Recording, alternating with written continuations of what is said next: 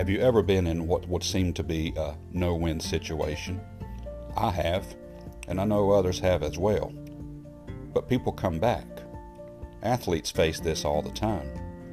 They're behind, they're down, and people would say, There's no way, it's impossible for them to come back.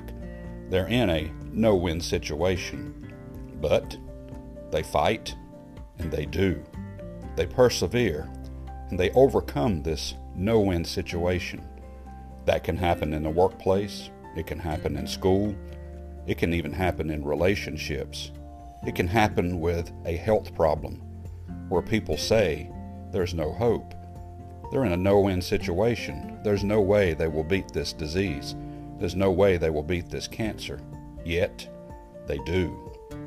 And many times, we take personal credit for that. But in the end, there's a stronger force behind it for us Christians.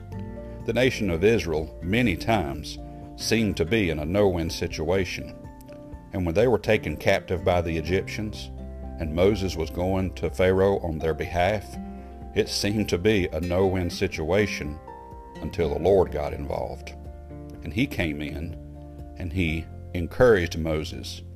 And he went before Pharaoh time and time again, even though Moses didn't feel fit, didn't feel worthy, didn't feel powerful enough. But God said, You go, and I'll go with you. And he did. And in the end, they came out on top. They're let go. Let my people go, Moses would say. And Pharaoh finally did. But it surely wasn't on their own power. And the same can be said about us a lot. We can overcome things by our talents, by our abilities, and by our knowledge.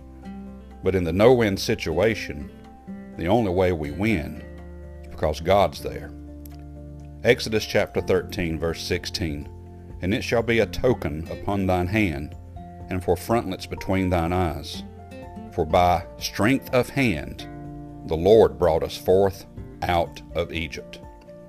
Egypt is a type of the world. The Christian is in a no win situation when it comes to the world, or at least the world likes to think so.